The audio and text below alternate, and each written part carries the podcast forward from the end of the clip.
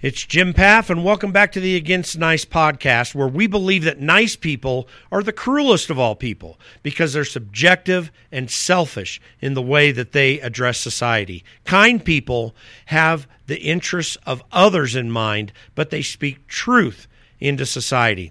Follow us on iTunes, give us a five-star rating, and also uh, give us your review of the podcast. You can also follow us on Spotify, Stitcher, iHeartRadio, and many other podcasting apps. Now let's get to the show. This, folks, is a very timely podcast that you need to pay close attention to. You know, I was um, listening to the last presidential debate between Biden and Trump, and Joe Biden started to bring up again this healthcare is a basic human right sort of talk.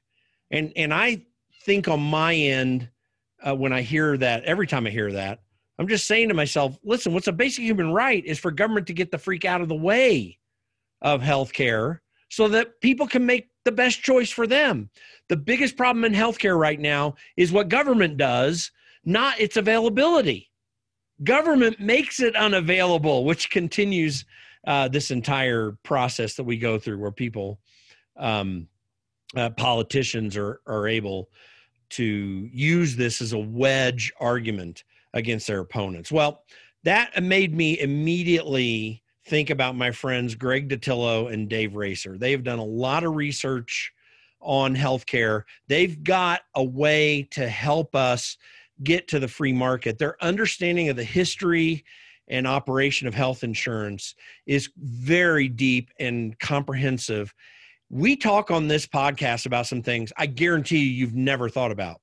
And it's a real help to understand why we're in the problem that we're at, uh, what needs to be done next, and how to get things through the political system that is can be palatable to politicians and that can really help us get to answers on healthcare. So welcome, folks. I um, have uh, two very important individuals that you've never heard of on the show today because we're talking about healthcare. You know, uh, my friends uh, Greg Dattilo and Dave Racer have done for years a lot of work on healthcare, what to do, what we need to consider. They've researched it. Greg Dattilo for decades has uh, been a, a guy who's worked in the insurance industry, not just in his uh, own company, um, and his current uh, company is a Dattilo Consulting, and they work and talk with uh, insurance companies. They also underwrite insurance and have, have done a lot of various things in on both sides of the insurance equation in the in, in the insurance industry for healthcare. He's an expert. They're members of the National Association of Health Underwriters. Uh, Dave Racer is a uh, he's got an M Lit degree. He is a master's degree. Both these guys have advanced degrees. And um, uh, Dave is an author. Uh, he's a researcher in this area as well too.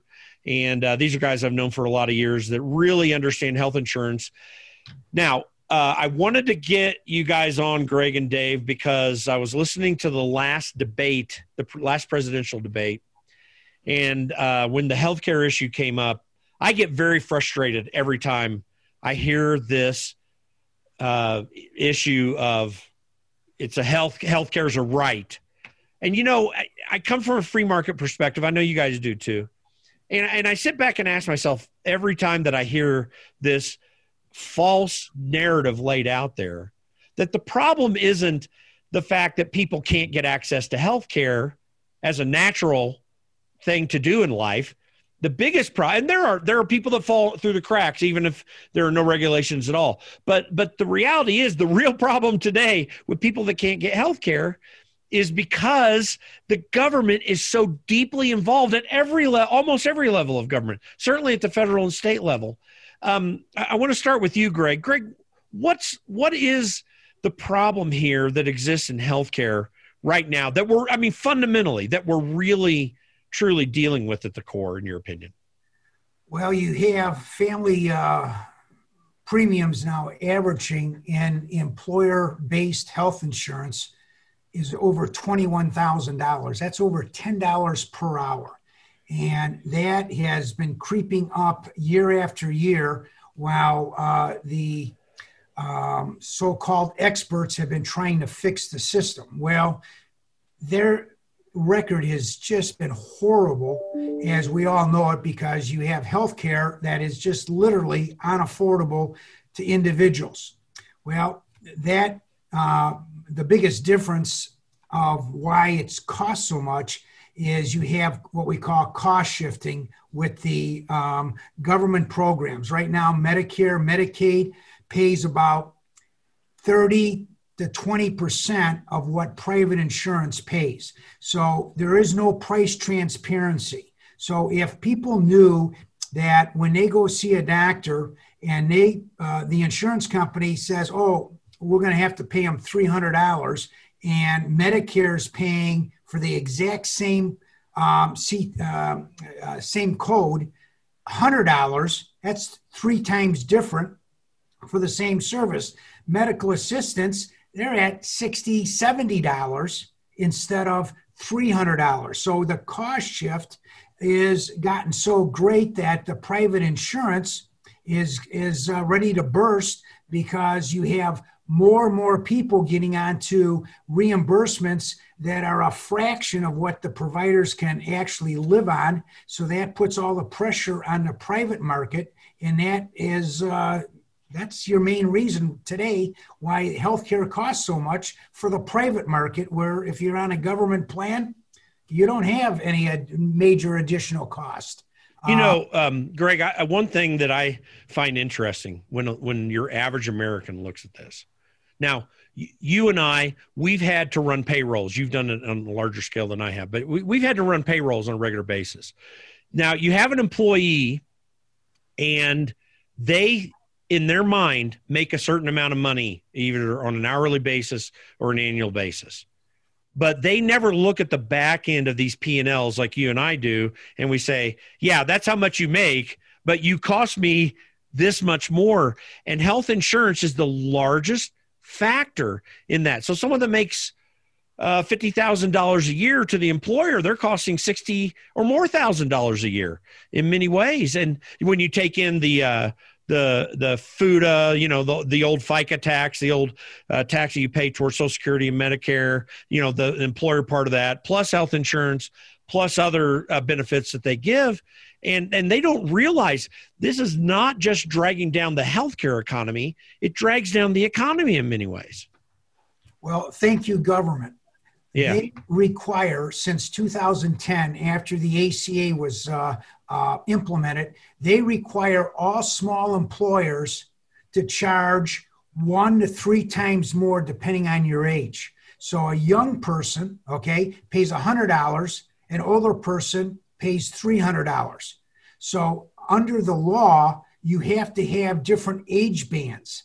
Well, all that does, it pits employees against other, the young against the old, where if the employer can just have one rate and from the insurance company to say, hey, it costs X amount of dollars, and we don't care how old you are, but it's against the law because Obamacare prevents, it's required that it's age banded all the ways from age one, all the ways to age sixty-five every year. So it's it's a total mess in regards uh, with trying to figure out what this employee should pay and whatever, and it's totally unfair. In, in, in other words, for people that might not be following closely, when you cannot underwrite, you know, what do this actuarial work and and try to blend in all the different people in the various age groups. You get benefits when you have younger people on your uh, on your payroll. And it used to be that employers, when they were hiring people, you know, they, they there's always the risk of of uh, discriminating against older people. But but what would happen is the discriminations was less in the past because those older people didn't count so much against you in your health insurance. Now you put pressure on employers to want younger people to be hired. They may not be as productive because they're still growing in their career, and the older people can bring benefits, but then you age band these people.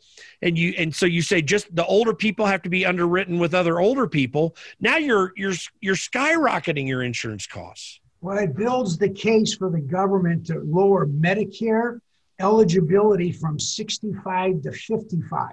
So is that really what they're up to?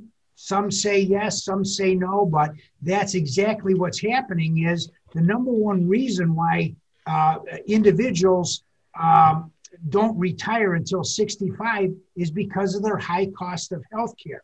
So yeah. with the government forcing insurance companies to age band, there's no way of getting out of it, and it just creates another problem. There's no doubt about it. Um, now, you guys have been working on various projects for many, many years now. I know that, uh, uh, Greg, you ha- you're directly connected in to what insurers and what uh, employers are going through in mm-hmm. this process. And I know you guys have been working a lot of years to figure out what, what how can we take a step, how can we encourage legislators to take steps to get there. Dave, you've written some uh, books together with Greg. I know that you you kind of provide the research and add to the research and to the construction of these. Tell us a little bit about some of the things that you guys have been uh, talking about through the years through various books and stuff. What what what well, would you say is your approach? It's kind of remarkable. Uh, Greg and I have been working together actually since nineteen ninety-two. When I was doing talk radio at the time, and he heard me on the radio talking about healthcare, and uh, he said, "Hey, you actually know something." And uh, we formed a working relationship, and uh, that's morphed into a very close friendship. But um, at that time, we were fighting single-payer healthcare in Minnesota uh, in the early nineties. Uh, in fact, we had had a single-payer bill pass, and Minnesota was vetoed by a Democrat governor. Believe it or not, he understood that the state can't afford to do that for everybody. But that was just another step. You know, you talked about at the beginning the uh, idea, the right to uh, health care. And we don't even know what the word health care means, but uh, does that mean insurance? Does that mean actual provision of care? And does that mean a moral right or a legal right? And you and I, I know we love to get into these philosophical discussions, but uh, you know, what was, what was crossing my mind in my speaking across the state of Minnesota, I had an agent from central Minnesota show me, are you ready for this?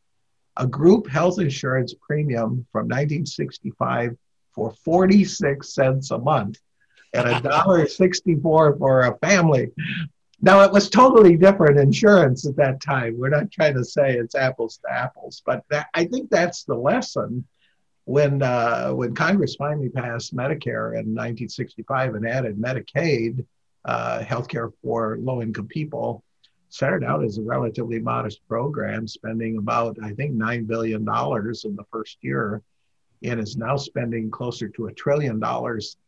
Uh, it's an incredibly uh, powerful program. I, I have to tell you, as a senior who's on Medicare, you kind of get to appreciate it, you know? Sure. But, um, but we worked all our lives and paid into the fund. I'm kind of off on a tangent here, but um, I think the point was, and we had this discussion earlier, people got health care before there was Medicare.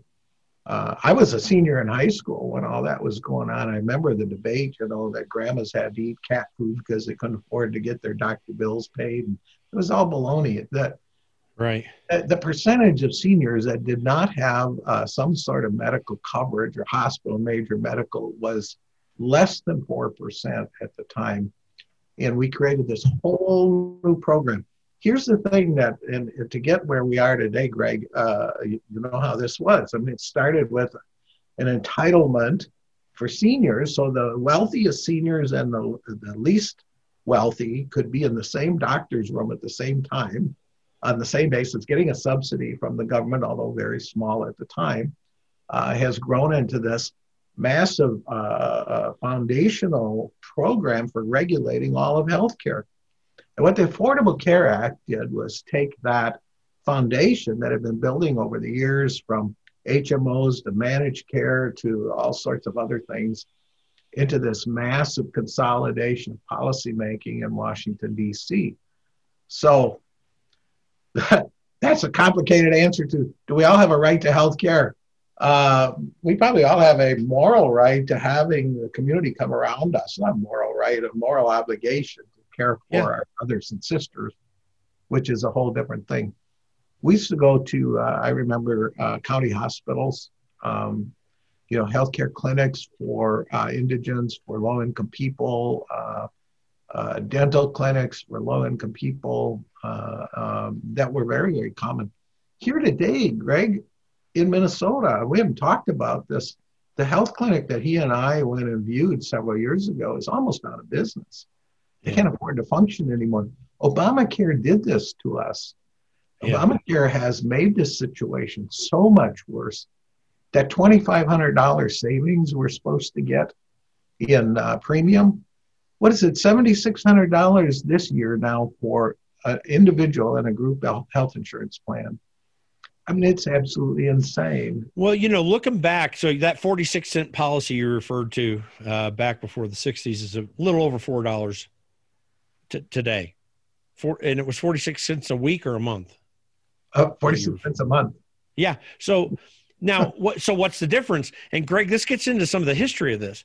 Con- consider this for a minute. That that was a major medical policy. I mean, we didn't start, I mean, there there were some new plans that were developing uh, through the fifties and sixties that weren't precisely that major medical plan, which hopefully we'll get into some definition of that for folks. But basically, major medical was Uh, a whole lot like what a health savings account pays for now, minus that savings in. It's just that the, that severe circumstance and problem that sends you to the hospital, maybe not so severe, but you know, relatively severe. When you got to get into the hospital, major medical paid for that. That plan for forty-six cents was roughly that kind of a plan. Again, minus this tax deductible savings part that the health health savings account does these days. What's interesting is, in those days, people took care of their general medical bills yep. on their own, at their own expense. And frankly, you were talking about, Greg, transparency earlier. Everybody knew what it was going to cost to go to their doctor. And if they didn't like their doctor, they could go to a different one. A health, uh, health maintenance organizations, and in some cases, uh, preferred provider programs restrict you in a way from doing that. You could go anywhere you wanted to. You could get the treatment that you wanted. You could, you could uh, refuse to take treatment if you didn't feel it was appropriate to you. And then you just had this plan that took care of these huge things. Greg, I, I mean, is does isn't that difference between what hap- what was available to Americans in the forties, fifties, and sixties and today? Isn't that the biggest part of the problem that, as we see it right now? Jim, you, you, you hit it right on right on the head. Let's take Canada, okay? They have what's called a Medicare for All um, uh, policy for all their uh, individuals. Um, it's just like our Medicare system, but it extends to everybody. What a lot of people don't realize is that Canada excludes under their Medicare plan prescription drugs. Yes, prescription yeah. drugs. So you go, oh, well, why don't I buy uh, uh, prescription drugs from Canada because their price is lower? Well, you're exactly right. So what you have in Canada is price transparency because it's a cash deal with prescriptions. Now, you might have an employer that uh, uh, purchases a uh, prescription drug plan that pays part of it, and that's one of the uh, you know hooks that an employer uses in Canada. But the general population, they pay their prescriptions out of pocket. So here, the one thing that Dave and I uh, found a few years ago was they do have a, uh, a law for um, generic drugs. What you'll find is if you go shopping in Canada, your brand name drugs are going to be twenty to thirty percent of the price that we pay here in America.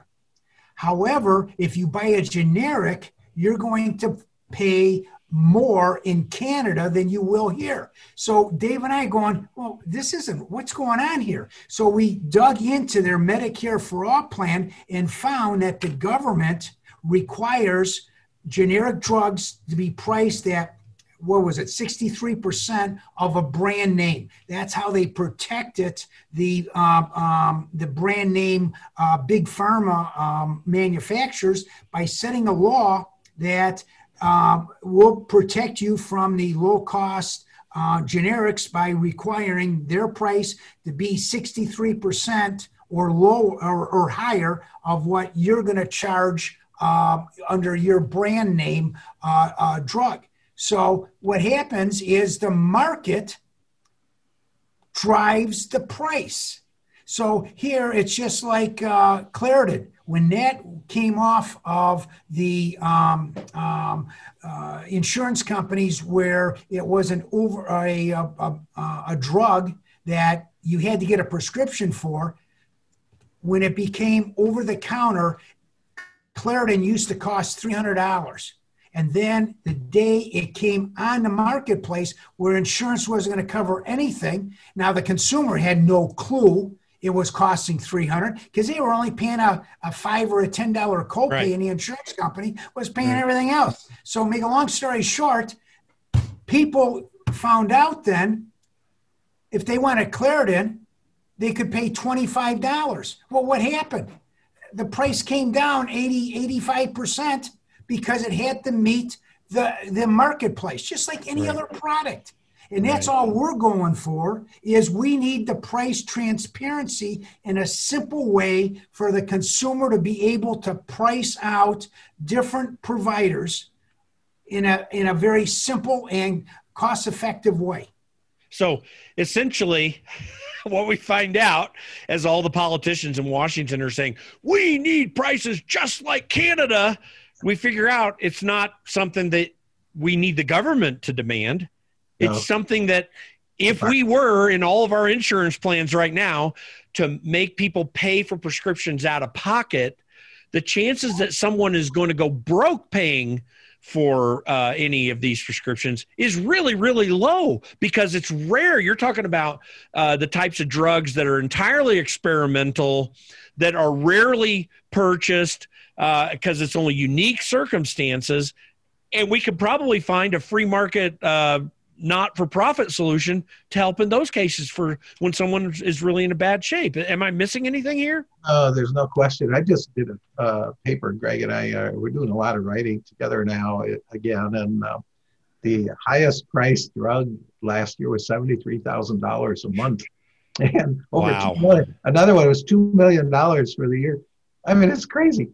Okay, so those are so rare. Um, speaking as a senior here, yeah. uh, and I have to take a few things. I, I'm absolutely amazed that I can buy my entire prescriptions for twelve dollars for ninety days. I mean, come on. And I know what the price is. Now, if I was paying full price, uh, it would be more, but it would be generic. Right. So it would be very, very affordable. Uh, so that's, you know, that's uh, prescription drugs. I, I think we're talking about the transformation from uh, from Medicare uh, to today, and all the factors that have been driving price. And you got to understand, uh, the healthcare industry, probably health insurance industry, Greg would agree, uh, the most regulated industries probably that there are. Uh, and and right. the excuse it, you know, trying to protect us, of course, our health and our finances. But uh, what they're doing is controlling our lives. But uh, we went from, you know, relatively affordable indemnity health insurance plans to H M Os that were going to keep us healthy and we'd never get sick and they'd never have to spend money on us. You could say, how did that work out? You know, now to managed care, where uh, the insurance companies and the managed care companies are telling the providers how to practice, to the large, and this is a trend we talked about years ago, Greg, was the consolidation of healthcare. Uh, where now there's five major insurance companies that write eighty-two percent of the group insurance in uh, the country. So, uh, and then you see from, I mentioned Saint Joe's Hospital here in Saint Paul. It's a great, great example. It's the oldest hospital in Minnesota, uh, nineteen or eighteen fifty-three. Can you imagine? Yeah, founded by who? The Sisters of the Carondelet. Religious organizations that found all these Catholic hospitals and Jewish hospitals and Lutheran hospitals and so Methodist forth. Methodist hospitals, everything, yeah. yeah. The names are still there, sort of. Yeah, kind. They are, yeah.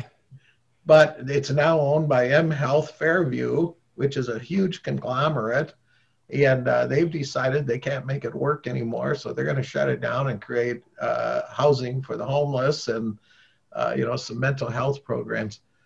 I know Saint Joe's Hospital really well because I spent fifteen days there in intensive care many years ago. Um, and uh, this is this is unfortunately uh, big money, uh, big everything, big government has so complicated this thing How about with pharmacies, Greg? You saw it with uh, with one of your clients in the consolidation from where a company had to go in and buy out mom and pop stores because they couldn't comply with HIPAA and all the complications.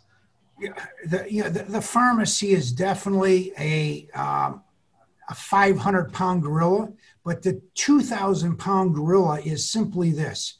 If I could get an insurance company to pay at the same rate that Medicare pays, instead of twenty-one thousand dollars a year, I could lower that premium down to eight thousand dollars.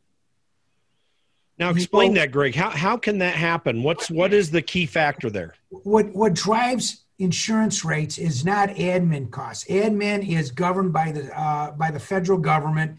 The uh, employers that have fifty or less employees or individual policies, the insurance companies get to skim twenty percent off the premium to pay for their expenses. If you're a large group where you got fifty-one or more employees, then you're at fifteen percent. So if the premium's a million, the insurance company uh, has one hundred fifty thousand dollars to cover their overhead if you're a large group. Now here, what drives the other eighty, eighty-five percent is the amount of money they're paying to the providers. Well, if the provider's paying three hundred thousand dollars for a bone marrow transplant and Medicare's paying one hundred thousand dollars, they don't have to pay, uh, collect more premium because they're only paying out one hundred. So all I'm saying is I would love to have an insurance policy where I pay at the Medicare rate or even the Medicaid rate. The Medicaid rate, okay, is less than the Medicare rate. So now we're down to about six thousand five hundred dollars from twenty-one thousand dollars. I just resolved the problem, which is basically what a public option is. When the uh, Democrats talk about public option, they're going to have an insurance plan that's going to pay at the Medicaid or Medicare rate or somewhere in between. So that's why the private market will totally uh, blow up, because we now have to raise our premiums even more because there's more and more getting onto the public option where they're getting paid. The providers are saying, hey, we surrender. We can't live off of what we're getting paid. So if you go take the deep dive into single payer where everybody's getting paid at the Medicare rate, you're going to have massive layoffs. I mean, just you work the numbers and it's, you know, it's just, there's no gray here. It's just that the providers need X amount of dollars. And if we go to a open market free enterprise where pricing is, um, uh, you know, like here in Minnesota, you could get a hip replacement for six thousand dollars or forty-four thousand dollars. All the prices are in between there. So if I go to a place where the hip costs forty-four thousand dollars, I should have more out-of-pocket cost than if I go to a place with six thousand dollars. But nobody knows that yeah. this provider's paying or is at six or forty-four. And that's what, you know, Dave and I have been pushing now is the Medicare percent uh, disclosure that uh, all the providers would have to uh, um, state what percent of Medicare do you accept as full payment. And, and, and, yeah. and by the way, you know, in do in taking that approach, mm-hmm. where there is the price disclosure, it's not that everyone's going to get forced into Medicare and Medicaid costs. Oh, no. It's that you're just going to know what it is you are paying. By the way, and before we dig into that, so you look at what Joe Biden is is uh, has been proposing during his presidential run. If he if he has a public option where he places the price structure into the Medicare and Medicaid range, like you just said, you, people are going to run to that, okay? So it is going to destroy private insurance ultimately. It may put it down to a small, small section of the society for some time. But fundamentally, that really is the next step towards single-payer healthcare. Am I am I correct in that? There's no question that uh, that's where it's headed. And he misstated, um, I know, in, uh, in the last debate what the public option was, and we don't probably have to correct them here, but uh, we know from the legislation here, and we've studied the legislation, pays providers at a rate between Medicare and Medicaid. Providers can't afford to function at that level. Either they will drastically reduce the quality of their services and replace physicians with less, you know, qualified individuals. That's another whole right. argument. Sure. Uh, or they're going to close down and there'll be uh, less healthcare, as it is in Canada, uh, for critical needs anyway. Uh, it's, it's, you can't beat the money. I mean, it's like a debit credit system. If you take something away, you're going to lose something. Well, uh, well, and listen, the free market, or let me put it this way, market forces don't stop existing because governments become socialists. No, market forces still work. This this Adam this Adam Smith guy actually was right. What yes. we don't evaluate is how those market forces operate in a government-controlled system. So there's something I, I need to add. I was thinking about this when Greg was talking. Uh, with Medicare, if you're a Medicare provider, you have to agree to accept Medicare. You can't get Medicare plus a penny. Okay, so you're, you're restricted. If you take Medicare and Medicaid patients, you're restricted on what you, because you could say, well, well, why not have a, you know, a free market if they're going to have the public option and people that don't want to participate? Well, the providers have wraps around them and what they can charge. Uh, and so we, we've speculated about this many times. We'll end up with a, a government care system for people who don't want to pay, refuse to pay, don't want to pay, and you'll have a system for private individuals who want to pay and can pay. And this already is functioning in uh, the National Health Service in England uh, with the uh, with the doctors. Uh, I'm trying to think of the name of the street, but uh, it's a very famous street in, in London where uh, you can go and get cash practice doctors, even in that system. Hmm. But not everybody can afford to do that. No, so, but and people come down from Canada to get yeah, to, our, to access our system as well. Yes, they do, especially in northern Minnesota, where some of the yeah. clinics have more Canadians in them than they do Minnesotans.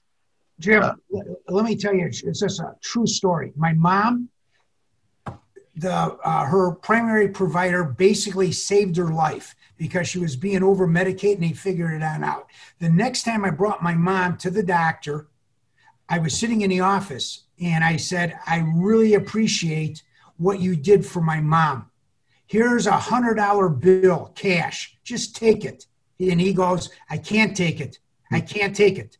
Okay? So what Dave is saying, it's the law. And if somebody could pay an addition over that, it's against the law for you to do it. I mean, what kind of government uh, regulation is that? Yeah, it's crazy. Now, by the way, this is a good time to, I want to put some perspective on this. So, Greg, I want to go back in history because I, I, addressing this issue of what is a medical care right, okay? When we're, t- and, and and Dave, you mentioned earlier, it's like, well, so what does that mean? I mean, I people don't, under, we have been so imbibed in uh, the Great Society programs as it relates to, to medical insurance, Medicaid, Medicare, and some of the other things that he did, that, that we don't even understand that there's something there. I, there are people in the uh, who were born in the early baby boom who don't understand about health insurance. So what health insurance, by the way, d- didn't always exist in human society. But I think historically, a lot of people don't understand that most of the healthcare problems that existed when medical insurance in, in any major way didn't exist uh, was really just because of sanitation problems, not so much because of the provision of the healthcare to deal with those sanitation problems. So if we go back, uh, and I, I talk about this history, and Greg, I want you to correct me on it, but I just want to set it up here.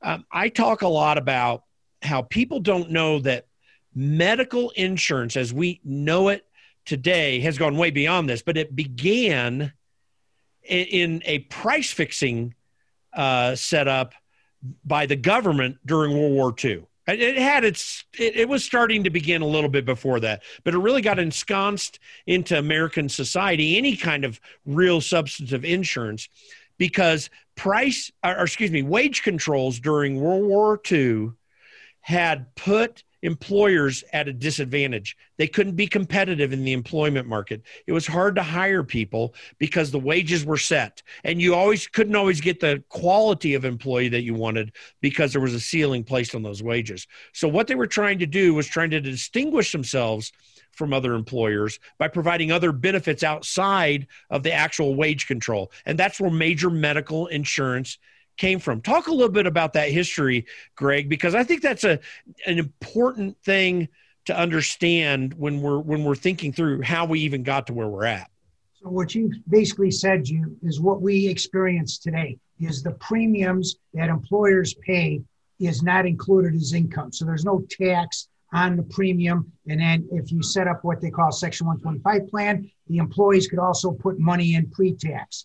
And that was exactly what you said. After the war, there was a price freeze. So that was an additional benefit that employer says, hey, Blue Cross, which was a hospital plan, and that was what was first because doctors and, uh, you know, whatever uh, was not uh, eligible, just basically inpatient hospitals where we started. So that's where it started with Blue Cross uh, of uh, each state uh, have has what's called an association plan.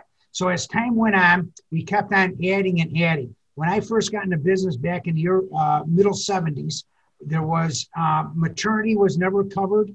Physicals weren't covered. Uh, those were uh, drug and alcohol coverage. These things were added on as time went on.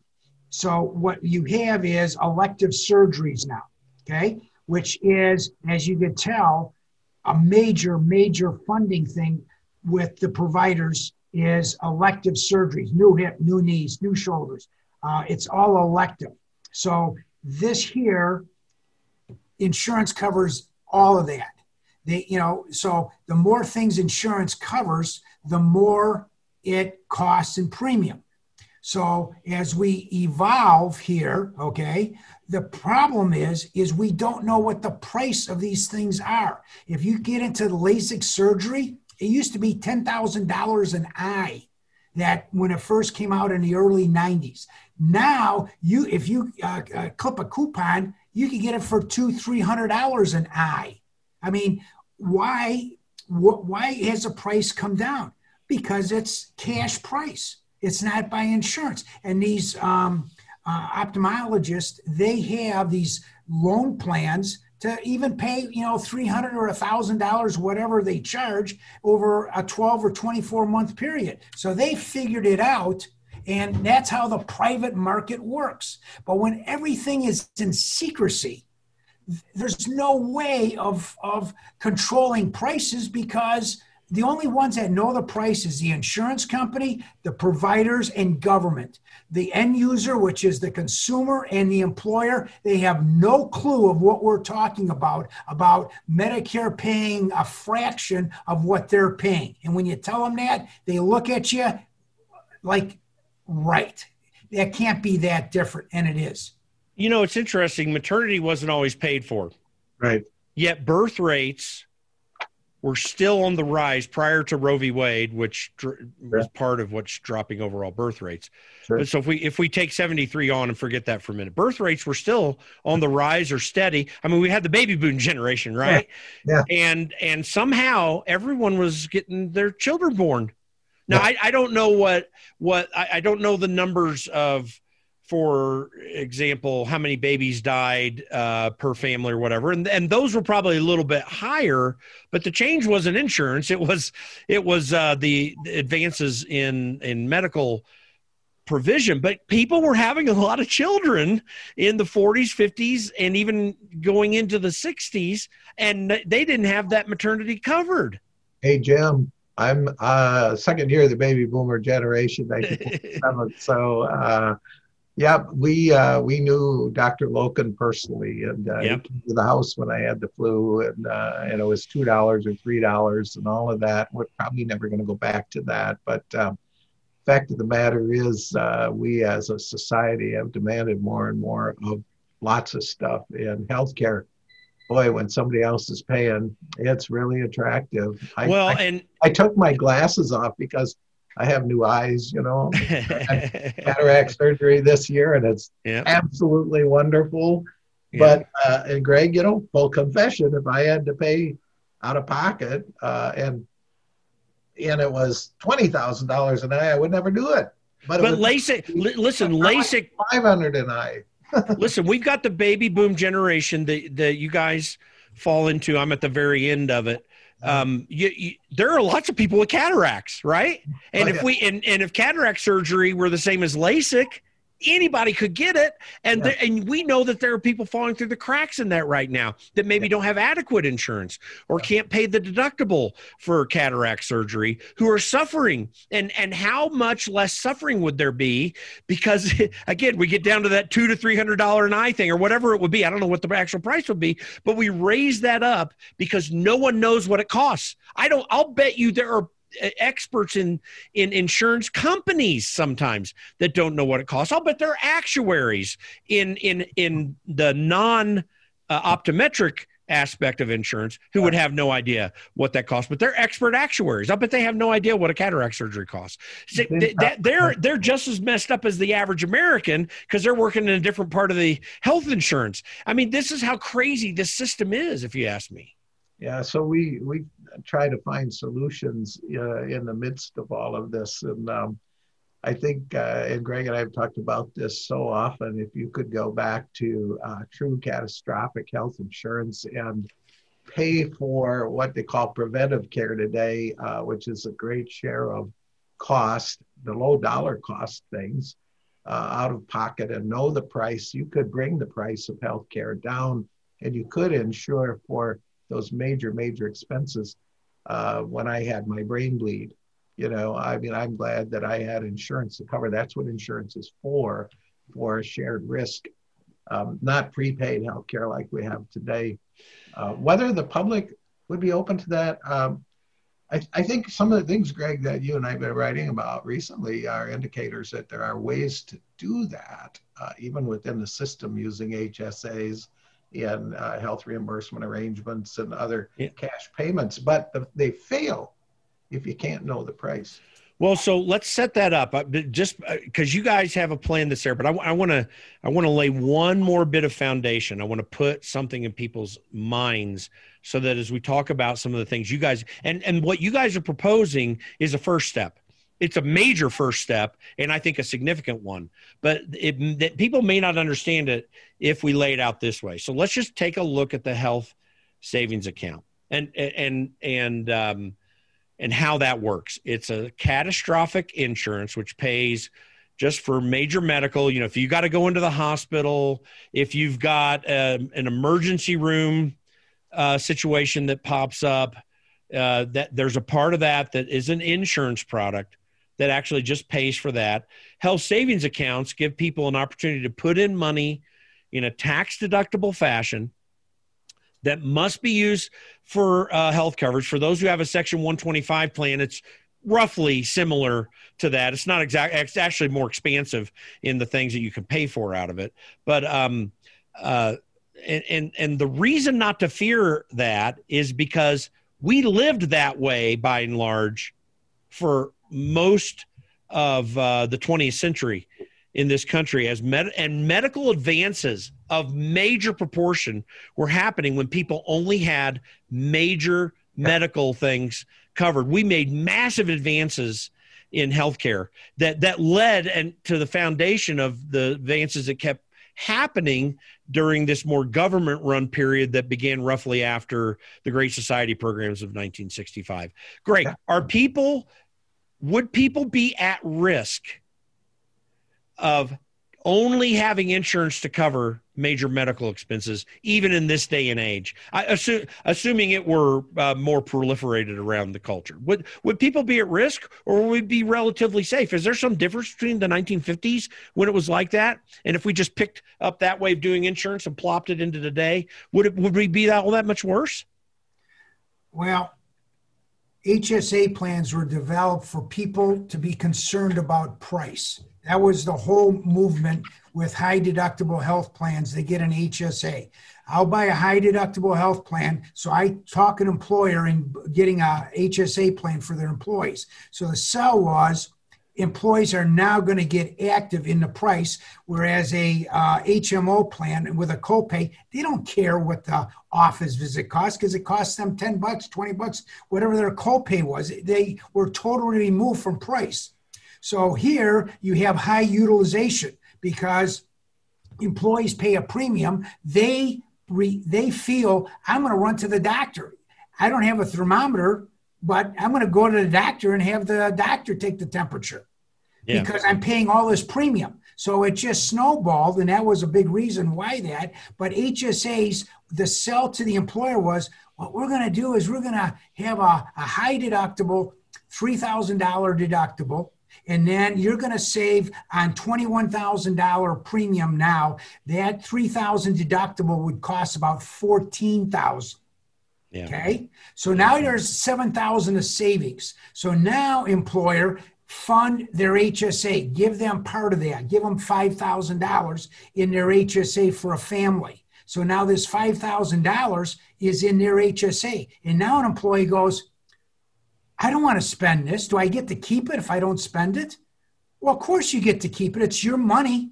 Well, I'm going to now do telemed. I'm going to call Virtual up, pay forty-nine dollars and not use up my five thousand dollars or whatever that the employer put into my H S A. So the problem is when I see the doctor, I always ask, how much is this office visit going to be? And the reply nine out of ten times is, don't you have insurance? Yeah. Uh-huh. Yeah. I have insurance. I just want to know how much of my H S A am I going to have to pay because I got a three thousand dollars deductible. That was the whole movement behind that. And yeah. what we have had is the insurance companies never told us, the uh, consultants, that they have gag orders, that the provider can't tell us what their negotiated rate is. It's called a gag order. Well, here we're out selling something out to the employer and telling them now just get the price. We can't get the price. So yeah. that's how corrupt this system is, where why can't we find out what the price is? I mean, yeah. there's nothing else you buy that you don't know what the price is. No, that's right. So so you're you're you're promoting and, and really trying to urge folks in the federal government, congressmen, and people in the administration to understand about price transparency. That's the first issue. So what is it that you propose that people should do? Can I, let me interject just a moment, because uh, Greg and I had uh, took the initiative um, in Minnesota when we had a, when we had some ears that could listen and actually do something. Um, and we proposed a, a transparency law for Minnesota that would have required uh, every every provider in the state to show us their Medicare rate, their Medicaid rate, uh, how much the insurance company paid, uh, and, and uh, uh, you know, what they accepted as payment in full.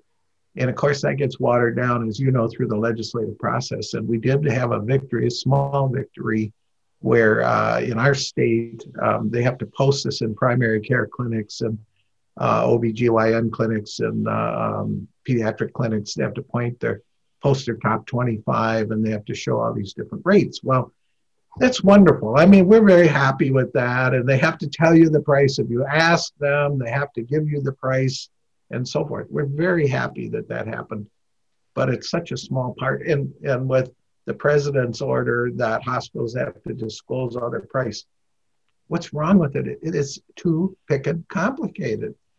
Who can understand all that? We went through and calculated in Minnesota what we call the Medicare percent, which was the percent above Medicare that a provider will accept as full payment. So, yeah. hey, here's an example. My wife just had surgery. Would you believe the anesthesiologist billed one thousand eight hundred forty-five dollars? Medicare pays one hundred eighty dollars. That's one thousand percent.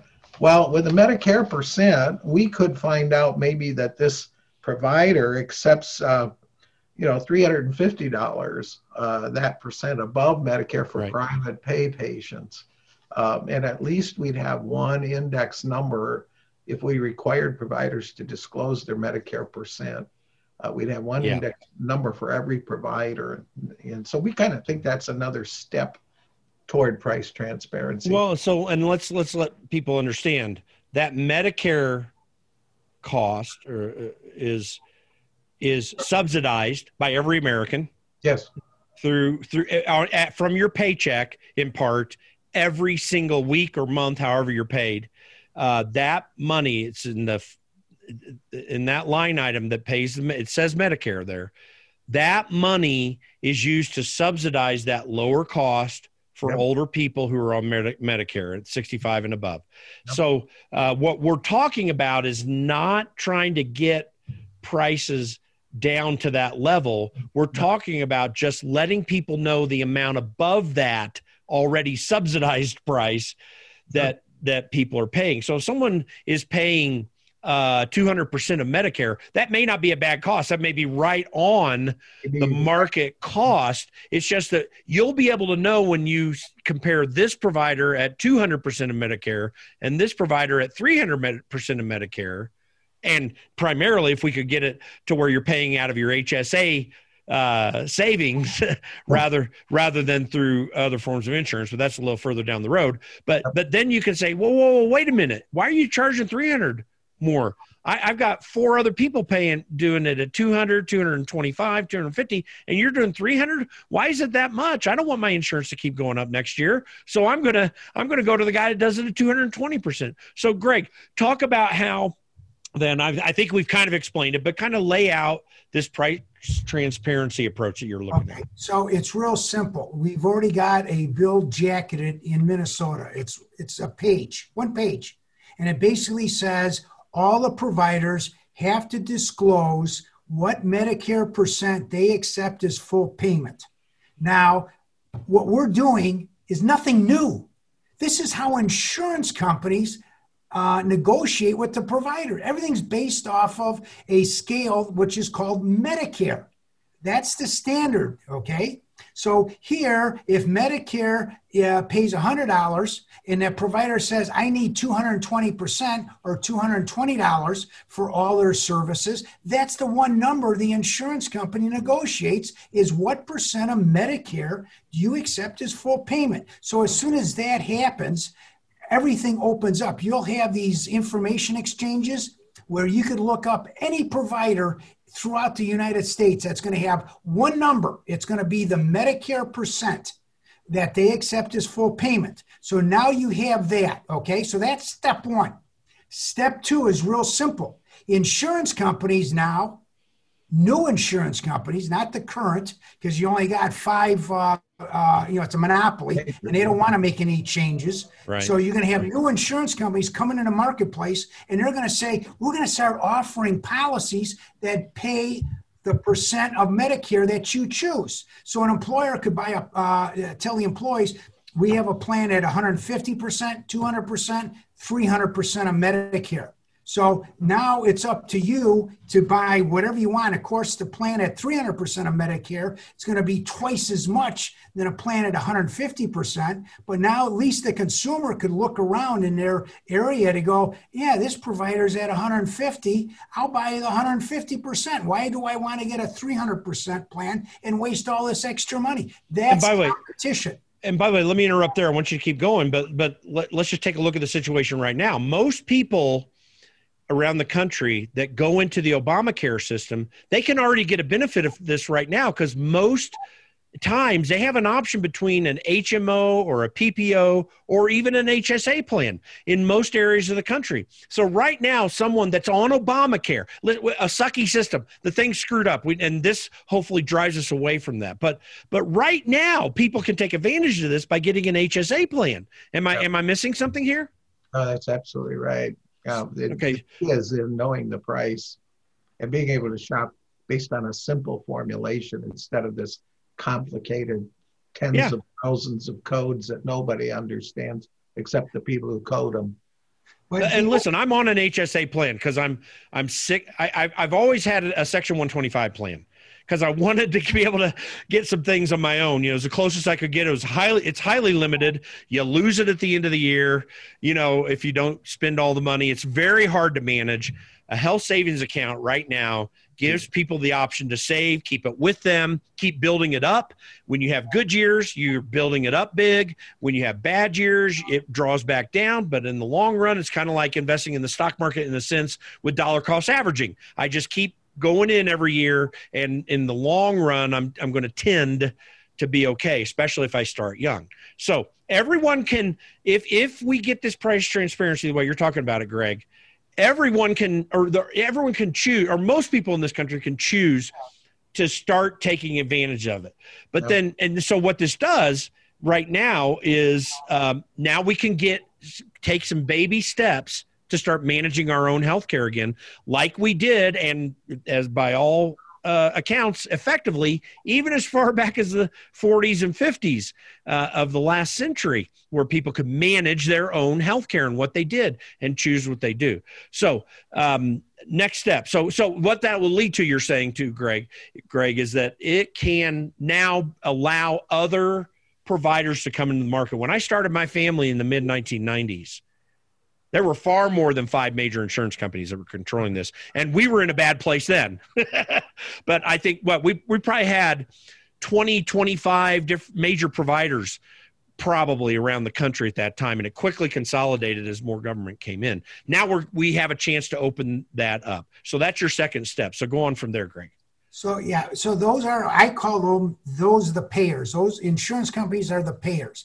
Now, the providers are going to now become independent again, because what you have found is all this consolidation where the hospital purchases the clinics, and now the clinic uh, is owned by the hospital, which is all they're trying to do is get to the uh, uh, doctor. The doctor is the one who drives the patient with the revenue. So the hospital now, on average in Minnesota, a inpatient or a hospital um, uh, procedure is three hundred fifty percent more than an outside of a hospital procedure. So here, yes, the doctors make more money. That's how they, you know, draw them in. They, you know, to sell their practice to the hospital. They got predictable hours, which is huge. So those two things, they basically have sold to the hospital. So the hospital then says, yeah, we're going to pay you more money. How do they justify the additional money? Is two ways. They have a, uh, um,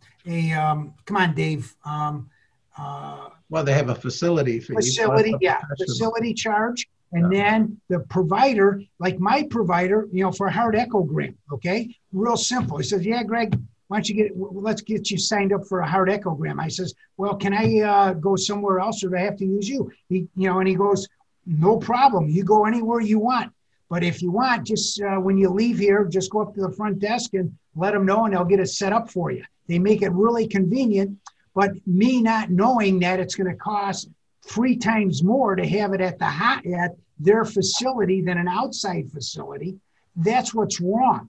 And that's why we want the price transparency, because if people own insurance policies that are based off the Medicare percent, they're going to have a financial reason to start asking, what percent of Medicare do you accept as, as full payment? And there they go, oh, you're at four hundred percent? Well, how about, uh, you know, uh, this uh, uh, local place at two hundred percent? So they know they have an incentive. So so we, we understand how patients can be benefited. We've talked a little bit about how the providers, the physicians, hospitals, and medical professionals of, of any sort can be. And by the way, this, you know, we've had some innovation in terms of providers, where now we have nurse practitioners and some other forms of practice, which frankly has been a benefit to the system, and it gives uh, consumers a little bit more choice, but it doesn't change the whole thing. Now we we would have a renaissance in how providers are structured and function. We'd have more outpatient care clinics as opposed to hospitals, or at least we'd have a lot more that are aligned with hospitals, so that you can get a first line type of treatment rather than having to jump all the way in. So this can help expand that. Uh, what is what, what's the effect on payers, the insurance companies and other payers?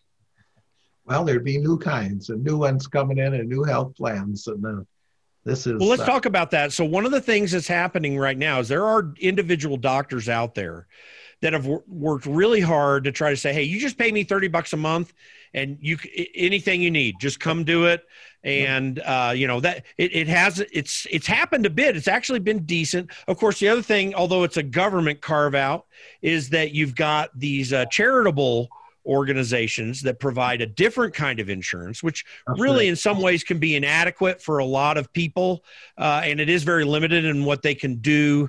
But, uh, but it, that, you know, that that's also been something that's been out there marketed. Neither of these have been able to thrive because of this entire situation. Do we see more of those types of organizations, association health plans that Rand Paul has talked about? Does this mean that we can bring some of those players into the market?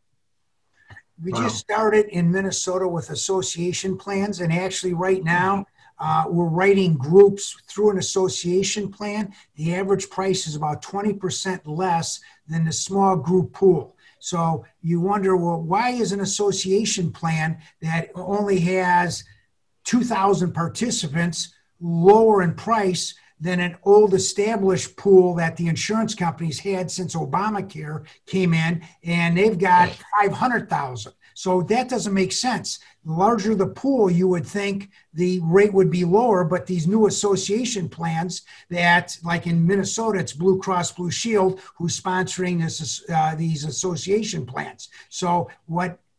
Here's the dirty little secret is prior to Obamacare, insurance companies were able to start up new pools. And when you start up a new pool, you always start off fresh.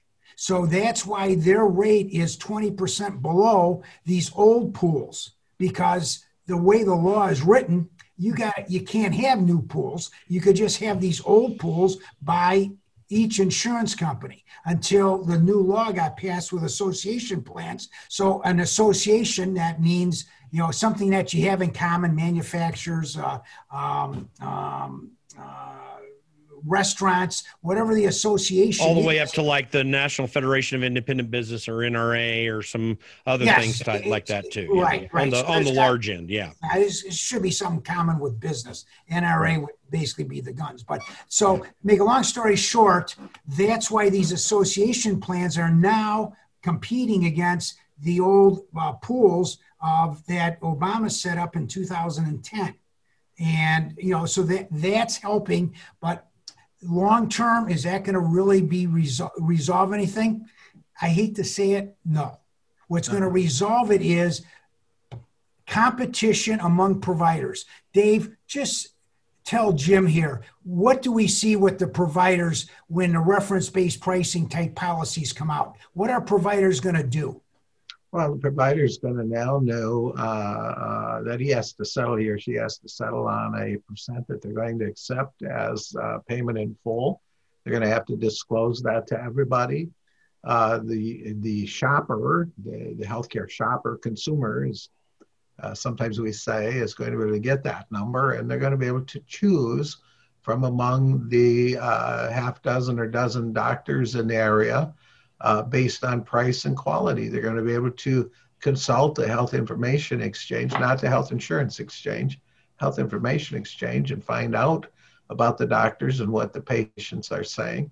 And they're going to make the decision. I have a one hundred fifty percent uh, reference-based price plan. It'll pay up to one hundred fifty percent of Medicare. And uh, this doctor charges one hundred sixty percent, but he's worth it. Why? Because he's closer.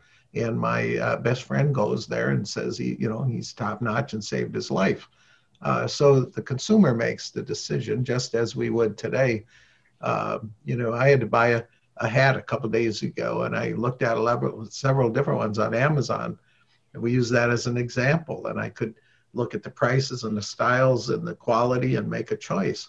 Um, and we should be able to do that with healthcare. You can't when, you know, there's one hundred fifty different prices for the same hat. You can't do it. So uh, th- this is this is a way then of, of allowing the provider, the doctors, you know, the doctor in the southeast part of the city looks at the doctor in the uh, southwest part of the city and says, I keep losing my patients. Well, I'm charging twenty percent more. No wonder. I'm as yeah. good. At, in fact, we went to medical school together. I know that guy. He's a good doctor, but I'm just as good. I'm going to have to reduce my price. So, so there are a couple, couple other areas just to respect your time here, where there is an effect, there's employers and government. Before we get to the government thing, what's the benefit to employers? What's significant about employers by taking this price transparency approach? Cost. Cost. If we get the price disclosed where one provider is charging eight hundred percent of Medicare and one's charging three hundred percent, the employees are going to know that, the end user. And that there is going to, like I say, if we did ever get the price down to Medicare, which I don't think we ever want to do, because I think the uh, um, uh, the care system would be kind of like Canada's care system, where they run out of money, and then on here, you know, you're not going to have as many nurses and doctors, because, I mean, it's just, it's common sense. Right. So. Um, So for employers, they're having more options, and uh, they're able to save money. Actually, they're probably able to uh, spend some money on other benefits if they want to. Uh, there's a misnomer out there that uh, um, Greg and I have written extensively on this too, that you know employers want to dump their groups and uh, uh, cut the costs and get rid of insurance. And fact of the matter is, it's the number one desired benefit among uh, employees, and it's a reason that you retain employees. Uh, and it's very, you know, I mean, Greg's uh, average employment uh, of his staff is almost twenty years now. They're, that's his most valuable asset. And he doesn't want to lose them. And he's certainly not going to say, well, go away. I don't want to give you health insurance anymore. Well, you yeah. don't, but you have to charge right. money for it. But uh, so uh, uh, for employers, there's just tremendous advantages. Plus, it, it flattens. They can predict their costs. Um, if it's only one hundred, if they buy a one hundred fifty percent plan, they know the max that it's going to be for any employee. Well, and we're ways down the road uh, politically from ever getting to a place, to my preference, which is I just want to buy my own health insurance and I want to direct it myself. And, you know, you, but that connection to employers now has been lost under Obam- Obamacare because so many employer plans went by the wayside because of that. Am I missing something here? Well, hey, let me get something really current, because uh, and I think I sent you guys both this article about uh, with COVID, you know, uh, putting people on the sideline, getting laid off, suddenly they qualify for Medicare or Medicaid. I mean, yeah, uh, they, their incomes dropped below one hundred thirty-eight percent. So now they're on Medicaid and they have jobs that pay them one hundred fifty grand a year. It's just they don't have that now, but they got a lot of cash assets. Anyway, they qualify. Now, when they come back on to employment and they're making their big dollars again, you can't kick them off Medicaid. Yeah. This is okay. Crazy. So it is crazy. And so, so I, I, I briefly scanned that article. I think, you know, yeah, you're going to have people with six figure incomes more and more rolling into Medicaid yeah. now post COVID. Yeah. It's, there and, you and, and, and you mentioned, mentioned in the article something about they had, they've recently in recent years, just like in the last couple, three years, started doing audits to see how many people were outside of the income threshold. And they found tens of thousands of people yes. that are, that are there. Plus, there's a clawback on expenses that people don't like to talk about. We had a big debate about that here in Minnesota, whether that was ever going to happen. Uh, but, uh, boy, the Commissioner of Health and Human Services literally ran out of his building several years ago on his cell phone and called me personally, just screaming about this, that people with all kinds of assets can now qualify for Medicaid. This is insane. People and, with and we got to keep in mind, cash. we have to keep in mind, Medicare... The Medicare uh, payment chart is already a subsidized cost chart. In other words, the amount that Medicare pays is well below, in most cases, the market cost. And yeah. so we're subsidizing that. And Medicare is a good twenty, thirty percent below that. So you've got wealthy people, or not just wealthy people, but people that are, are firmly ensconced in the middle to upper middle class, who are actually getting an insurance coverage that costs them far less, but costs all of us a whole bunch. Of course, the bottom line here is there is there a, a doctor who will accept that payment? And uh, I, right, I, right. I don't know the percents anymore, fifty percent, whatever it is, of doctors who refuse Medicaid patients. But that's yeah. going to change too. Uh, if Congress swings in, we have a Biden presidency. Uh, doctors, I hope you're listening. Uh, you're talking about license requirements that you must must take Medicare and Medicaid patients. Well, and, and, and by the way, let me And let me make this point as we get into the government as- and political aspect of this. Those people you talked about who are making six-figure incomes and on Medicaid, yeah, they have a limited providers, but they're staying on the program. Yeah. So, I mean, that just goes to tell you that there are plenty of people, and anyone, and, and any of those people that fall into that category that didn't feel well served by Medicaid are going to quickly get off of it and go into another plan anyway. They're staying on because they're satisfied with the limited choices that they have, but they're paying a whole lot less, obviously, because they snuck into the system. And so remember, remember, yeah. remember, people don't get sick all the time and use healthcare every day. Yeah. So you have Medicaid and you get a false sense that you've got everything covered, and then something yeah. happens and you can't, you know, it's three months before you can see the specialist, or, you know, you've got cancer. And I mean, you know, you don't want that kind of coverage. Absolutely. So, so Greg, you talk about as the last uh, key aspect of this plan that you and Dave have worked on, the the um, the plan and program that you're talking about aligns government with consumers slash voters. Talk a little bit about how government gets realigned, and then let's get into the political thing, because I think we have a call to action for all of our elected politicians out there at the very end of this. Well, the micromanaging is definitely a big issue, like we talked about with the age banding, where an older person pays three times more than a younger person and insurance companies can't do anything. Um, you know, t- take an industry where uh, government isn't micromanaging. And I always like picking electronics, computers, you know, th- that kind of uh, um, uh, industry. Well, what have you seen? You've seen more powerful Uh, better computers at a fraction of the cost, because that's how the American economy works, is competition. And here, right now, we have the most unfriendly consumer marketplace in healthcare. It, it, there's no more unfriendly place there is with healthcare. And, you know, being uh, a consultant, I hear all the horror stories every day. And it's just, it's the disrespect of the patient on how they're being used, and that there is a lot of it is with regulations. I mean, yeah. why can you have a gag order? Why can't you disclose things? Minnesota, we finally got, you know, where you can't do a gag order anymore. And, and uh, uh, President Trump got the uh, pharmacy the, where a pharmacist could tell you what the uh, uh, pr- cash price is, where uh, before they couldn't. I mean, it's just the swamp, I believe, is the deepest in my industry because of all the secrets, and it's secrets is where we get in trouble. Yeah.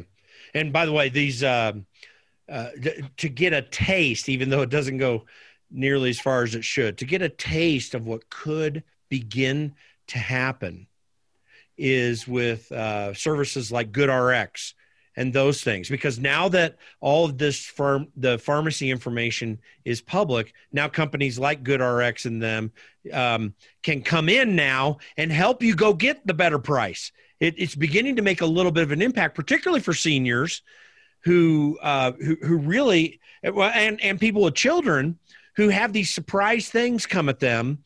And and sometimes they just don't have the wherewithal to pay the deductible that they have to pay. I mean, that's the, the one thing we didn't talk about. We don't have to dig in too deeply, but deductibles are through the roof after Obamacare.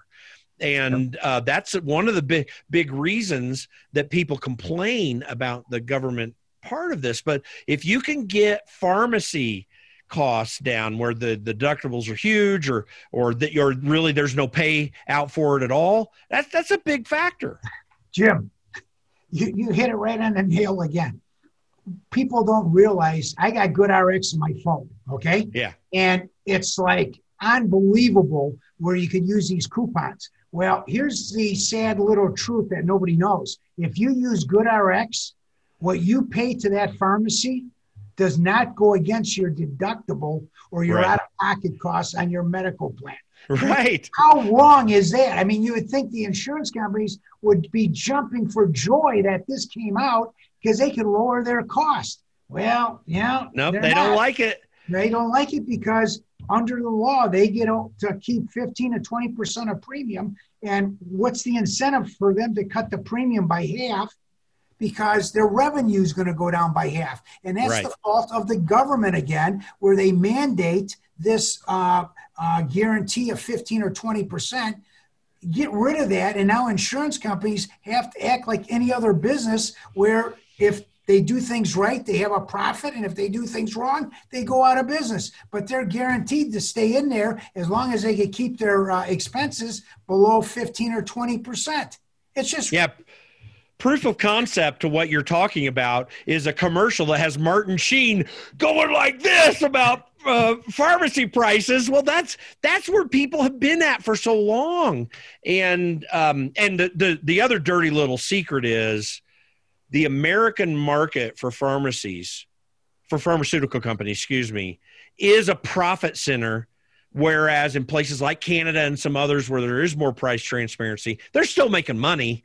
Um, I mean, we the F D A is a big problem too. So, you know, that's just not something we'll get into right now, but the F D A and all these big costs of getting approved in the United States. But really, the F D A is another part of the reason why, why they want to keep the system the way it is, Big Pharma does, because they have to recoup the cost for their F D A, but they're doing the research anyway, and it's already usable in many parts of the world at a lower cost. They just have to take care of this, but they have to take care of their costs here in this country. But they're still, this is where their big profit center is, right here in the United States, to some degree the European Union, but more so even here. It's worse here in the European Union even.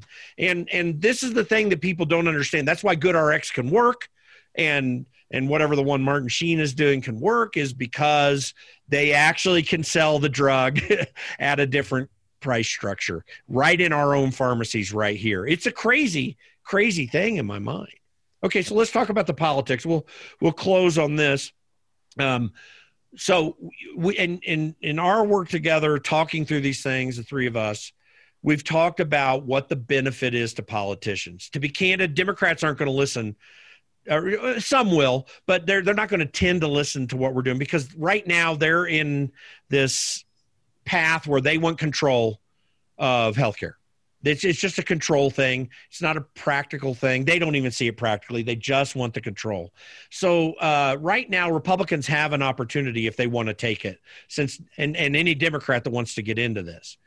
What's the political outcome to this? What do you see the potential benefit being for politicians that are thinking through healthcare policy, particularly as uh, the as the courts are working against Obamacare, and as Obamacare is really a dissatisfying thing for most Americans? Long lead up, but what are your thoughts on that? Are you asking about campaign politics or about uh, after? To, to some degree, but I'm I'm really mostly hitting towards legislation and yeah, and that yeah, sort of thing. Yeah, and, and that's terrific. Which uh, has campaign politics effect, but that's where yeah. it's going to take place. But if they can get it done the first one hundred days, you know how that is. Yeah. Uh, there actually are so many things that can be done uh, with the current, even within the current structure. Uh, we talk about replacing Obamacare. Uh, you know, what does that even mean? But we can chip away.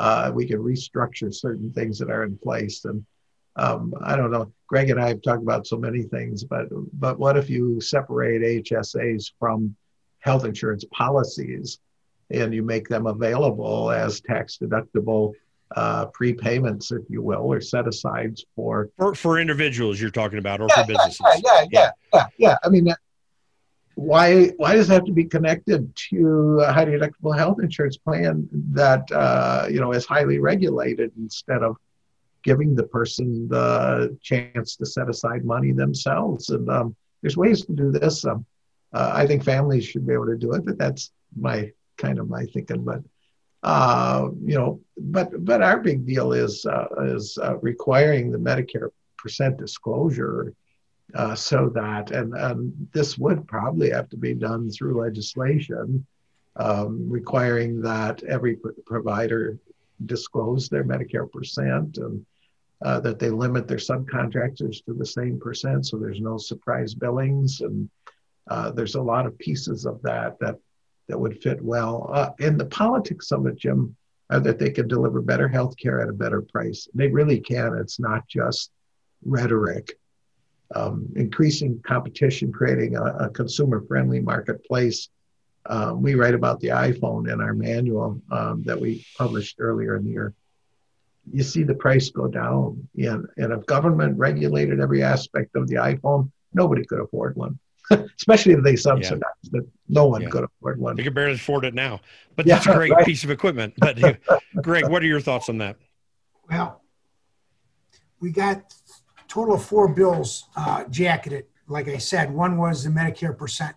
The other ones were um, hospital uh, acquired infections. Under Medicare and Medicaid, if you go and uh, you get a, a, a surgery and you get a uh, hospital uh, effect, uh, infection at the place of the sur- you know, where the surgery was, they don't pay anything. However, if you have private insurance, the hospital actually gets paid twice. You know, the original and then whatever uh, uh, follow-up care, they get paid. So they actually make money if you get uh, uh, sick. And, you know, and I, I know they don't do that on purpose, but I could tell you this, if a hospital knew they had to self-insure that second claim where nobody is going to pay for it other than them, I'll guarantee you there's stuff would be a lot cleaner than if uh, than it is right now. So why is there two standards? Here, when you see a doctor, they always ask, give us a copy of your uh, insurance card. So you give it to them, and what do they do with it? You think they're verifying coverage, that what they're going to do for you is going to be covered by insurance, or and they are telling you that, yes, we are in the network. They don't do neither. Here, right now, you sign a uh, unlimited liability uh, contract when you ever see a provider that says you will, you're responsible for one hundred percent of whatever we charge you that your insurance doesn't pay. So if you're a uh, if your provider was in network and now they jumped and they're not in the network anymore and they don't tell you that upcharge, you are one hundred percent. I'm fighting a six thousand one hundred dollars claim right now down in Florida where exactly that has happened. And the, you know, the insured goes, I didn't know this. Nobody told me that they weren't in the network anymore. I gave them my I D card. So there's got to be consumer protected laws that says if a provider is not in a network, then they have to put in writing to the uh, uh, uh, patient that they're out of network. Or uh, if the service isn't covered, because we can't even pronounce the, the words of whatever I've got, you know, the patient has, okay? So here, they're able to verify coverage with my insurance company. That would also be where if a, a service isn't covered, then they don't get paid. Those are just very, very simple, um, um, uh, you know, rules on that. But just to bring you back with control, the control is one thing, but it's the money that is the driving force. I have done this for years where I've talked to Canadians, I've talked to Brits, and I ask them, I say, I hear you guys pay really low taxes. And they look at you and they go, no, no, no, we pay high taxes. Oh, yeah, that's right. Oh, it's because of your large military budget, right? And they go, no, no, no, no. No, it's not. It's because of our health care. Yep. Oh, okay. So why is it that the government wants health care? Because that's the printing press of the money machine. Right. Because here, if you don't, if you're not willing to pay high taxes to save the, you know, the young children and the, uh, you know, seniors and whatever, you're kind of a bad person. So I firmly believe the whole reason that they want health care, which is the most toxic legislation you could have, is health care. And Racer and I wrote that in two thousand ten prior to Obamacare, where we basically says, if you get this wrong, you will be replaced. The American people will not forgive you. And what happened in two thousand sixteen? They all got basically replaced, other than the presidency. And that there is why I firmly believe they want the uh, health care is, yeah, control, but it's the money machine that lets them fund all their other uh, uh, projects. Yeah, yeah, there's, there's no doubt about it. And, uh, you know, if we don't solve this problem, it, it's going to get outrageous. I think it's really interesting. A lot of people don't know this. Margaret Thatcher was an amazing uh, uh conservative, understood economics well. I mean, from a an, an Austrian economics, you know, Hayek and von Mises and others advised her. But it was very interesting when it came to the National Health Service, which is the single payer plan in Great Britain, she could not argue against it. The political will was too much against it. Even she had to defend the National Health Service. And I know she bit her lip every time she had to do it because she knew it was a scam. She was able to get rid of uh, the nationalization. She could get rid of nationalized industries in Great Britain and could not get rid of the National Health Service because it's an arguing point that where you can scream bloody murder that something's going to happen to you when you lose your health care. And the reality is people will be more satisfied. They will get more done. Uh, states can fill in gaps that exist if you have someone that's indigent in some way, physically or otherwise. If you get the federal government out of it, Um, and get the free market back in, people are going to be taken care of. And they don't see that now because we've been so long into this system. I think that what you guys are talking about is a great first step. It may not even be a perfect first step, but it is a real first step towards getting back to the place where we can all be satisfied. If politicians are willing to do it and do it right, they are going to find satisfaction by and large. The only people screaming are going to be their political opponents, and the, but they'll have the numbers behind them. So oh. th- there is a real way out of this problem. Right now, more than fifty percent of our healthcare is controlled by the government, between the Veterans Administration, Medicare, Medicaid, the D O D, and federal um, and the federal uh, healthcare system, which is a little bit more loose. It's really kind of a mix of on Obamacare, but it's still government-controlled and directed healthcare is more than fifty percent of our healthcare in this country. If we can get rid of that, we can. Veterans can do better. They can leave the V A system. It's driving them nuts. Even though you know Trump has done some good, taken some good steps, and and continued some good steps that have been there, um, but they'll get off of the Veterans Administration. People, elderly people, or older people, I guess I should say, over sixty-five, many of them are going to say, why do I got to keep buying this Medicare supplement insurance and go through all this rigmarole every year? I just, I'd rather do it this other way. There, there are some real ways for people to be satisfied. We could really transform healthcare in a way where people are going to be much more happy and not have to feel like the government's going to control them, because the American people right now don't want single-payer healthcare. I believe they don't like Joe Biden's plan for healthcare. And as far as, I, it, it, unless you're a political activist, you don't like Joe Biden's healthcare plan because uh, just it just doubles down on on sucky. So anyway, that that's what I see the real gold ring is. As we close this down, uh, Dave, what what do you, what do you have to say? I mean, respond to that or make a closing statement on that somehow. Sucky is a scientific term.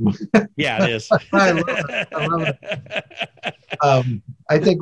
Another time we should do a program on foreign healthcare systems so we can dispel all those myths. Um, anybody that thinks that the government can do uh, healthcare better and cheaper uh, has got to be ready for uh, reduced quality of healthcare at a more, more, not more affordable, a higher price. And the price comes through a couple of things. It comes through taxes. It comes through more regulation of your private life. You think being ordered to wear a mask when you think it is maybe not that uh, profitable for you to do so. Wait till government runs your healthcare and uh, tells you you will have this vaccination and you will wear this mask and you will do this and you won't do that.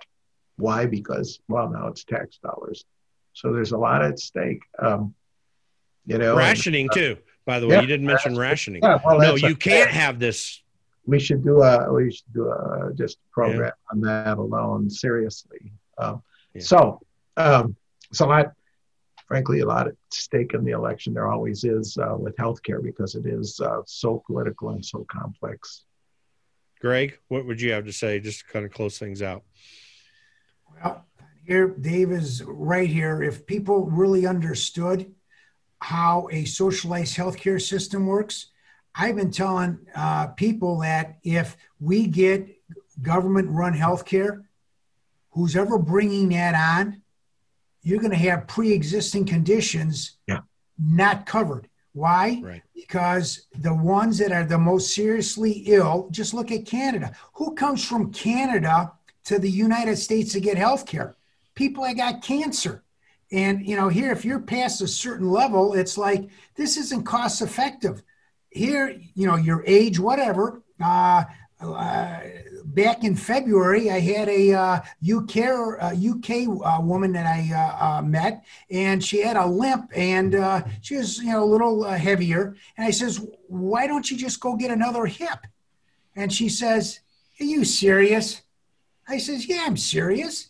And she goes, "I got to get my body mass index, my B M I, down to twenty-six. That's never going to happen in my lifetime. I'm okay if I'm in a wheelchair." I'm, I'm serious.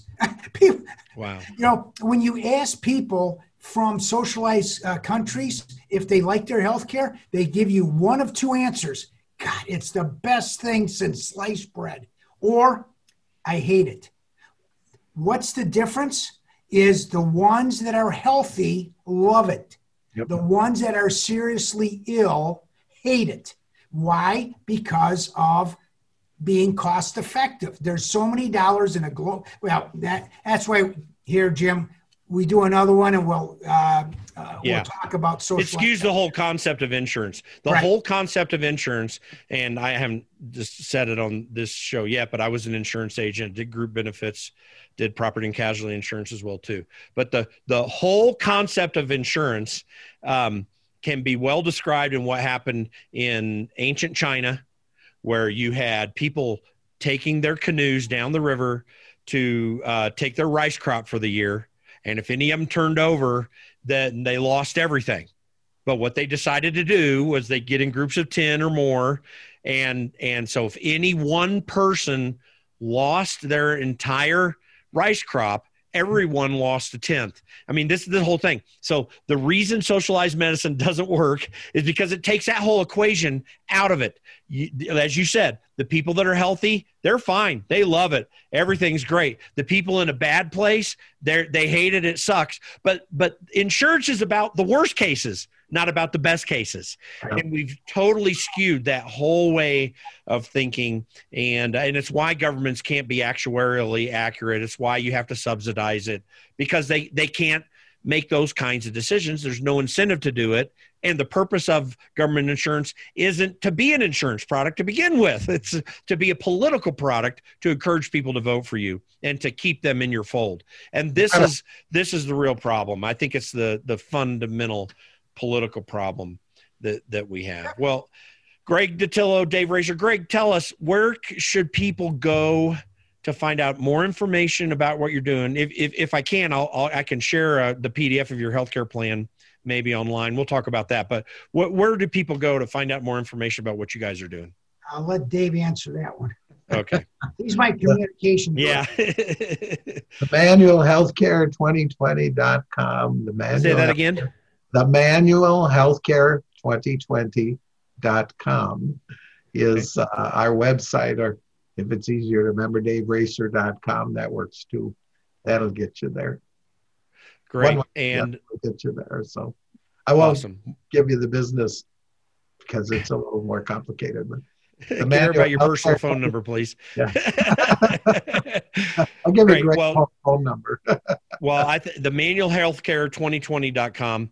We'll make sure people go there. We'll put that in the show notes online. Uh, Greg Dattilo, Dave Racer. I, first of all, I'm just glad for my association with you guys for so many years. I truly appreciate the work you're doing. You are the guys, two of the guys that are looking into healthcare insurance that no one ever heard of, uh, or at least not enough people have heard of. And we hope more will, because I think you guys have the right idea. We've got all these policy wonks out there figuring stuff out, and many of them have a lot of good information. You guys have had to deal with it practically for decades now. You've seen it on the inside. You've researched it on the outside, and people need to go to the manual healthcare twenty twenty dot com, because that's one summation of all of it. We'll definitely have you guys back. I think we need to hit, cover these extra topics you've discussed, but I think this is going to be really helpful for a lot of people. And thanks so much for coming on the Against Nice podcast. Great. Thank you, Jim. Thank you for joining us today on the Against Nice podcast. Please be sure to go to our website, w w w dot politics isn't nice dot com. You can sign up for our email list there, just at the top right of the webpage, and make sure to follow us on iTunes. or Spotify or Stitcher or even the iHeartRadio app, and give us a five-star rating and let people know what you think about our podcast. Again, w w w dot politics isn't nice dot com. Join our email list at the top right hand of the page there, and follow us on iTunes, Spotify, Stitcher, or iHeartRadio. Thanks for joining the show today. We'll be back soon.